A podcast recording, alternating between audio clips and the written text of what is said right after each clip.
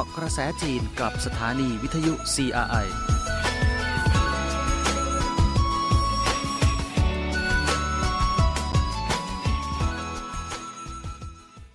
วัสดีค่ะ ต้อนรับคุณผู้ฟังเข้าสู่เกาะกระแสจีน วันนี้คุณผู้ฟังอยู่กับดิฉันสิวัตราสินพัสุธาดลนะคะสำหรับประเด็นข่าวสารที่น่าสนใจในรอบสัปดาห์ ที่เกี่ยวข้องกับประเทศจีน สัปดาห์นี้มีหลายเรื่องด้วยกันค่ะ มีทั้งเรื่องของจีนส่งนักบินอวกาศ 3 คนขึ้นสู่วงโคจรอีกครั้งหนึ่งนะคะ ไปกับยานเซินโจ 14 ค่ะ ตอนนี้ปักกิ่งค่ะคุณผู้ฟังกลับเข้าสู่ภาวะเกือบเป็นปกติแล้ว หลังควบคุมโควิดยาวนานกว่า 1 เดือนนะคะ รวมถึงเรื่องของการที่จีนเตรียมเปิดประตูด้านวิทยาศาสตร์เทคโนโลยีให้กว้างขึ้น และเดือนมิถุนายนนี้ละค่ะ ที่จีนใช้ 5G มาครบ 3 ปีแล้วนะคะ เราไปเริ่มกันที่เรื่องแรกกันเลยนะคะ ประธานาธิบดีจีนชี้ต้องพยายามพัฒนาจีนให้สวยงามยิ่งขึ้น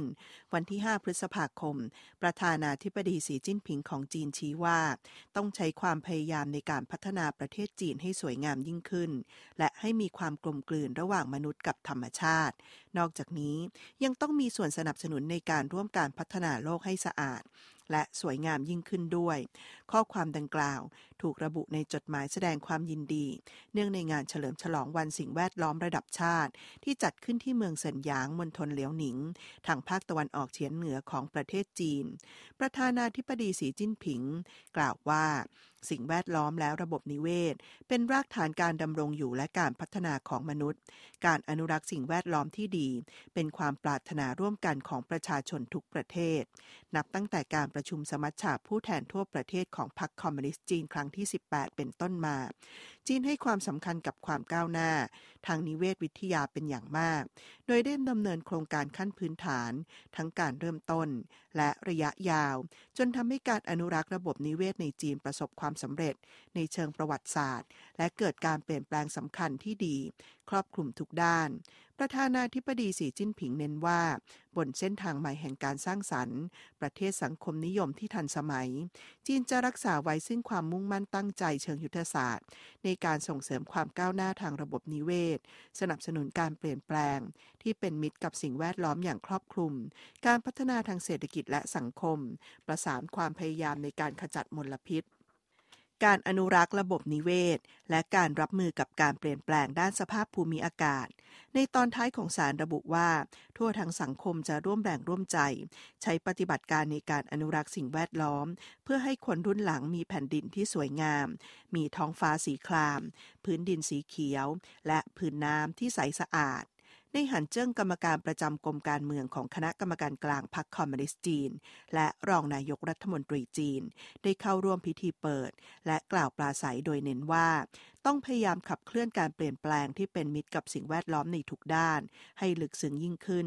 และส่งเสริมการประสานงานระหว่างความก้าวหน้าในการอนุรักษ์สิ่งแวดล้อมและการพัฒนาเศรษฐกิจ จีนจะผลักดันการบรรลุการปล่อยคาร์บอนถึงเพดานสูงสุด และคาร์บอนสมดุลตามเวลาที่กำหนดด้วยวิธีที่รอบคอบและเป็นระเบียบ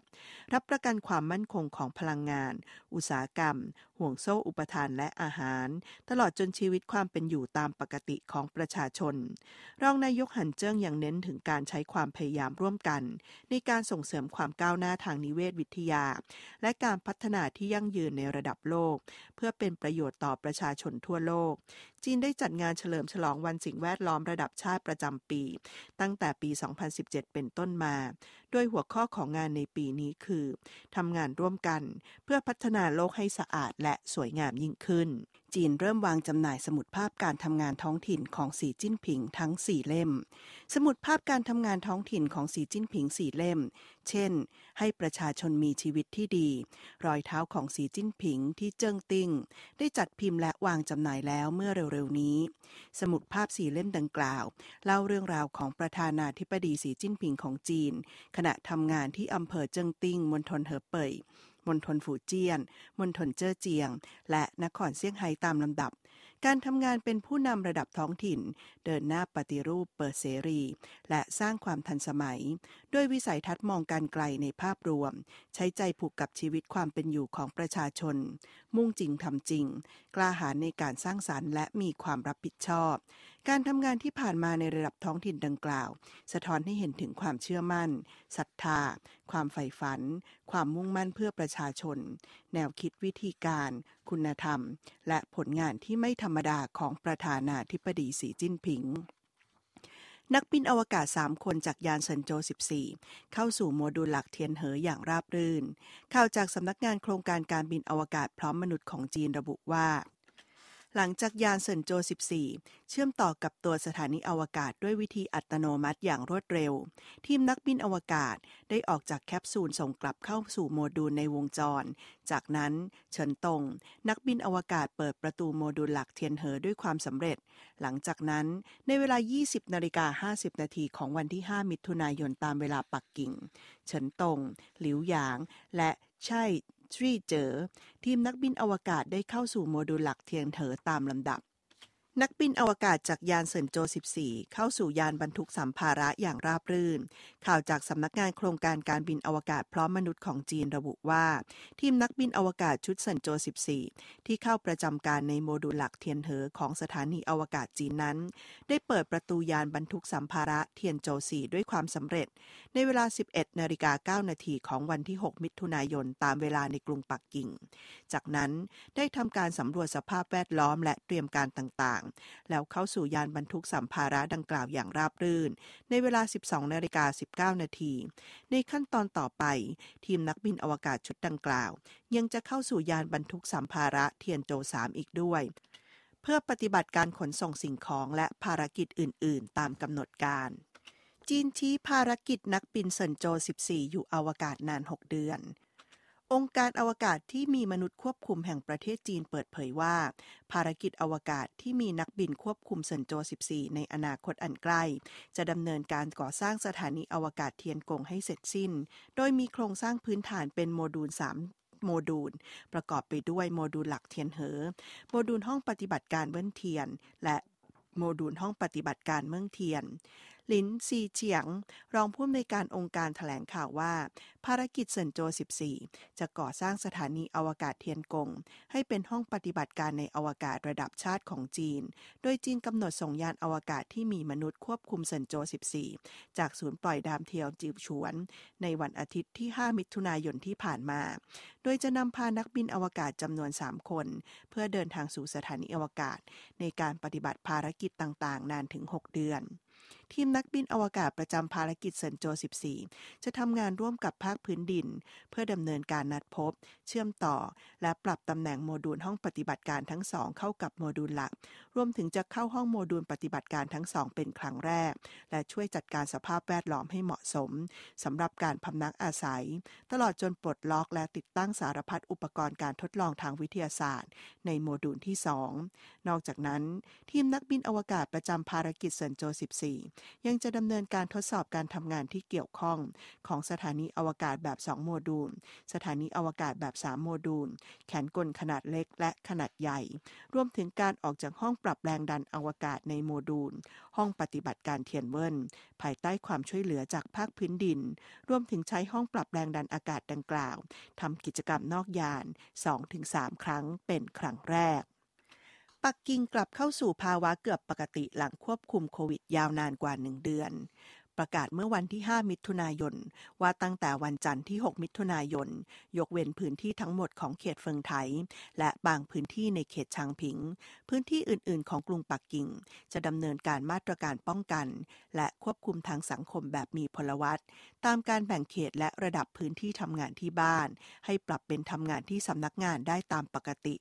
นักเรียนชั้นอนุบาลประถมและมัธยม กลับมาเรียนได้ตามระยะเวลา เปิดทานอาหารในร้านอาหารได้ปรับพื้นที่โฮมออฟฟิศให้เป็นพื้นที่ทำงานปกติสำหรับพื้นที่เกี่ยวกับการระบาดที่สำคัญ เช่น พื้นที่ควบคุมแบบปิด จะปลดล็อกในเวลาที่เหมาะสม จากการประเมินอย่างถี่ถ้วน และตามเงื่อนไข การคมนาคมสาธารณะ เช่น รถประจำทาง รถไฟใต้ดิน แท็กซี่ จะเปิดให้บริการตามปกติ เสริมสร้างการสร้างระบบป้องกันการแพร่ระบาดในระบบขนส่งสาธารณะ ค่อยๆ ส่งเสริมการตรวจสอบในระบบสาธารณะและรถไฟใต้ดินสำหรับผลตรวจกรดนิวคลีอิกเป็นลบ ภายในระยะเวลา 72 ชั่วโมง โดยประกอบธุรกิจจัดเลี้ยงเปิดให้บริการรับประทานในร้านได้ ควบคุมความหนาแน่นของผู้คน รักษาระยะห่างที่เหมาะสมระหว่างมื้ออาหาร ส่งเสริมการจัดที่นั่งแยกต่างหาก ซื้อกลับบ้านแบบใส่กล่อง ใช้การชำระเงินผ่านมือถือ และวิธีการชำระเงินแบบไม่ต้องสัมผัสอื่น ๆ ในขณะที่นักเรียนชั้นอนุบาลประถมศึกษา และมัธยมศึกษา จะทยอยกลับไปเรียน เป็นระยะและเป็นกลุ่ม ส่วนนักเรียนชั้นมัธยมศึกษาปีที่ 6 จะกลับไปเรียนล่วงหน้า เพื่อเตรียมเข้าสอบมหาวิทยาลัย ในขณะที่นักเรียนชั้นมัธยมศึกษา และประถมศึกษาจะกลับไปเรียนในวันที่ 13 มิถุนายน นักเรียนชั้นอนุบาลจะกลับไปเรียนในวันที่ 20 มิถุนายน สถาบันฝึกอบรมต่างๆ จะกลับมาทำกิจกรรมอบรมแบบออฟไลน์ตามหมวดหมู่ เวลาจะถูกกำหนดตามความสำคัญของแต่ละประเภทการอบรม วิทยาลัย มหาวิทยาลัยจัดการเข้าออกพื้นที่อย่างเคร่งครัด โดยจัดนักเรียนให้กลับบ้านอย่างปลอดภัย เป็นระเบียบภายใต้เงื่อนไขการเตรียมการสิ้นสุดภาคเรียนในขณะที่พนักงานบริการส่งด่วน จะสามารถเข้าเขตชุมชนหรือหมู่บ้าน ส่งถึงประตูบ้านได้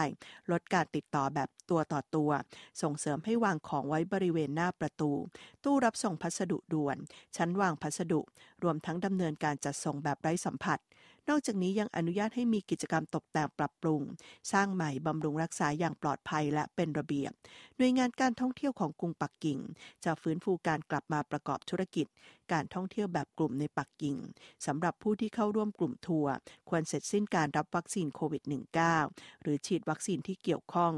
ในขณะที่จุดชมวิว สถานที่ท่องเที่ยว สวนสาธารณะทุกประเภท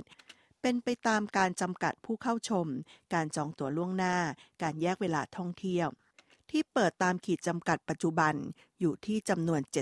75% ของคนที่เข้าไปใช้บริการ ในขณะที่ห้องสมุดทุกประเภท พิพิธภัณฑ์โรงภาพยนตร์หอศิลป์ ศูนย์วัฒนธรรมกีฬาและฟิตเนส รวมถึงความบันเทิงด้านการแสดงบริการอินเทอร์เน็ต และสถานที่อื่น ๆ จะเปิดให้บริการโดยจำกัดสำหรับผู้มาใช้งานที่ 75%การตรวจสอบการผ่านจุดตรวจในชุมชนหมู่บ้านตลอด 24 ชั่วโมง การเข้าสถานที่สาธารณะ หน่วยงานอาคารชุมชนหมู่บ้านต่าง ๆ รวมถึงการเข้าร่วมกิกิจกรรม ชุมนุมที่จัดงานเช่นการอบรมสัมมนา การแสดงละคร การแข่งขันกีฬาการท่องเที่ยวเป็นกลุ่ม ให้มีการวัดอุณหภูมิ และสแกนรหัสสุขภาพอย่างเคร่งครัด ตลอดจนปรับเงื่อนไขการรับรองผลตรวจกรดนิวคลีอิก จากเดิม 48 ชั่วโมง เป็น 72 ชั่วโมงจีนเตรียมเปิดประตูด้านวิทยาศาสตร์และเทคโนโลยีให้กว้างขึ้น วันที่ 6 มิถุนายน ฝ่ายประชาสัมพันธ์คณะกรรมการกลางพรรคคอมมิวนิสต์จีน จัดงานถแถลงข่าวในประเด็น 10 ปีจีน เพื่อแนะนำสภาพเกี่ยวกับการดำเนินยุทธศาสตร์ขับเคลื่อนการพัฒนาด้วยการประดิษฐ์คิดสร้าง สร้างประเทศให้เข้มแข็ง ด้วยวิทยาศาสตร์และเทคโนโลยี ในหวังจื้อกลางรัฐมนตรีว่าการกระทรวงวิทยาศาสตร์และเทคโนโลยีกล่าวว่า เรายืนหยัดการเปิดประเทศให้กว้างขึ้น มีสถานการณ์ความร่วมมือระหว่างประเทศ ในด้านวิทยาศาสตร์และเทคโนโลยีทุกระดับ ทุกด้านอย่างกว้างขวาง การดำเนินความร่วมมือระหว่างประเทศ เป็นความต้องการในการพัฒนาวิทยาศาสตร์และเทคโนโลยี ความจำเป็นในการรับมือกับความท้าทายของโลก 10 ปีมานี้ เราดำเนินยุทธศาสตร์ความร่วมมือระหว่างประเทศที่ยอมรับ และอำนวยประโยชน์แก่กัน ในด้านวิทยาศาสตร์และเทคโนโลยี พัฒนาความร่วมมือในด้านวิทยาศาสตร์และเทคโนโลยี กับ 161 ประเทศและเขตแคว้นอย่างต่อเนื่อง โดยเฉพาะโครงการ1แถบ1 เส้นทาง ได้กระตุ้นให้มีผลงานมากมาย และมีผลงานยอดเยี่ยม ในการรับมือกับการเปลี่ยนแปลงด้านสภาพภูมิอากาศ ความปลอดภัยด้านการรักษาสุขภาพของมนุษย์ ซึ่งได้รวมถึงการวิจัยกับประเทศต่างๆ ทั่วโลก ในอนาคต จีนจะเปิดประตูให้กว้างยิ่งขึ้น ในด้านวิทยาศาสตร์ และเทคโนโลยีจีนครบรอบ 3 ปีการใช้ระบบ 5G เป็นผลสำเร็จ วันที่ 6 มิถุนายน ครบรอบ 3 ปี การประยุกต์ใช้ระบบ 5G ทางพาณิชย์ของจีน โดยกระทรวงอุตสาหกรรมและเทคโนโลยีสารสนเทศของจีน ประกาศสถิติเมื่อเร็วๆ นี้ ซึ่งแสดงให้เห็นถึงการประยุกต์ใช้ในด้านการสร้างสารรค์ระบบ 5G ของจีน โดยสถิติระบุว่า ปัจจุบันจีนได้สร้างสถานีฐาน 5G กว่า1ล้าน6แสนแห่ง มีผลงานการประยุกต์ใช้ระบบ 5G มากกว่า 20,000 ราย ผู้ใช้โทรศัพท์เคลื่อนที่ระบบ 5G มีถึง 410 ล้านราย ขั้นตอนต่อไป หน่วยงานต่างๆ รวมถึงกระทรวงอุตสาหกรรมและเทคโนโลยีสารสนเทศของจีน จะเร่งการสร้างสารรค์สาธารณูปโภคด้านดิจิทัลต่างๆ ให้เร็วขึ้น เร่งการประยุกต์ใช้เทคโนโลยีระบบ 5G ในการอุปโภคบริโภคแบบใหม่ เศรษฐกิจที่จับต้องได้ และการบริการชีวิตความเป็นอยู่ของประชาชนเป็นต้น ในช่วง 3 ปีที่ผ่านมา จีนมีการประยุกต์ใช้ระบบ 5G ในด้านต่างๆ รวมทั้งการคมนาคม การรักษาพยาบาล การศึกษา วัฒนธรรม และการท่องเที่ยวเป็นต้น โดยมีผลงานการประยุกต์ใช้กว่า 20,000 ราย คนจีนเกือบ 80 ล้านคนเดินทางท่องเที่ยวในช่วงเทศกาลบาจ่าง ผลจากการประเมินของศูนย์สถิติกระทรวงวัฒนธรรมและการท่องเที่ยวของจีนระบุว่า ช่วงเทศกาลบาจ่างปีนี้ ชาวจีนออกเดินทางท่องเที่ยวภายในประเทศมีจำนวน 79ล้าน6แสน1หมื่นคน สร้างรายได้จากการท่องเที่ยวภายในประเทศจำนวน 25,820 ล้านหยวน ภาพรวมตลาดการท่องเที่ยวในช่วงวันหยุดเทศกาลทั่วประเทศ เป็นไปอย่างเป็นระบบ มีระเบียบและปลอดภัยตลาดการท่องเที่ยวในช่วงเทศกาลบาจ่าง เน้นไปที่การสืบสานวัฒนธรรมดั้งเดิมที่ดี พื้นที่ต่างๆ จัดกิจกรรมแบบสัมผัสวัฒนธรรมเช่น การแข่งเรือมังกร การแต่งชุดฮั่นฟู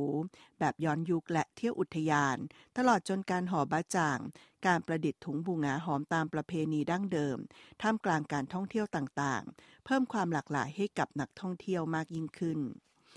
หลายพื้นที่ของจีนออกนโยบายส่งเสริมการฟื้นฟูตลาด ช่วงเทศกาลบาจ่าง ควบคู่ไปกับการดำเนินงานป้องกันโควิด -19 พื้นที่ต่างๆ ยังได้ออกนโยบายพิเศษในการส่งเสริมการบริโภค จากคูปอง บริโภค สนับสนุนค่าใช้จ่ายในการซื้อของ เพื่อตอบสนองความต้องการของประชาชน และกระตุ้นการบริโภคอย่างมีประสิทธิภาพ ที่เมืองเฉิงตูมณฑลเสฉวน ได้แจกคูปองบริโภค 660,000 ใบ ให้กับชาวเมืองจำนวนไม่น้อย ได้ซื้อของลดราคา 40%ในขณะที่มณฑลกุ้ยโจวมีโครงการส่งเสริมการบริโภคแจกคูปองช่วยเหลือร้านค้าเป็นจำนวน 140 ล้านหยวน ในขณะที่เมืองกุ้ยหยางเมืองเดียว ก็มีร้านค้ากว่า 22,000 ร้าน นับเป็นสัดส่วนมากกว่าครึ่งหนึ่งเข้าร่วมโครงการโดยโครงการนี้มีเงินอุดหนุนสูง มีขอบเขตกว้าง โดยเฉพาะมีนโยบายพิเศษไปสู่การขยายการบริโภคสินค้าขนาดใหญ่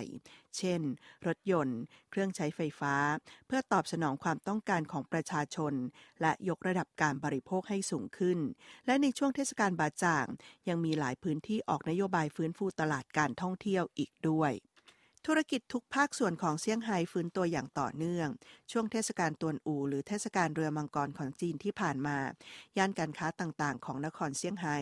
รองรับนักท่องเที่ยวจำนวนมาก ควบคู่ไปกับการป้องกันและควบคุมโรคอย่างเข้มงวด โดยธุรกิจต่างๆ ของเซี่ยงไฮ้กำลังเร่งการฟื้นตัวอย่างต่อเนื่อง วันที่ 1 มิถุนายนที่ผ่านมา ร้านอาหารสำเร็จรูปต่างๆ ที่ย่านการค้าสวีเจียหุย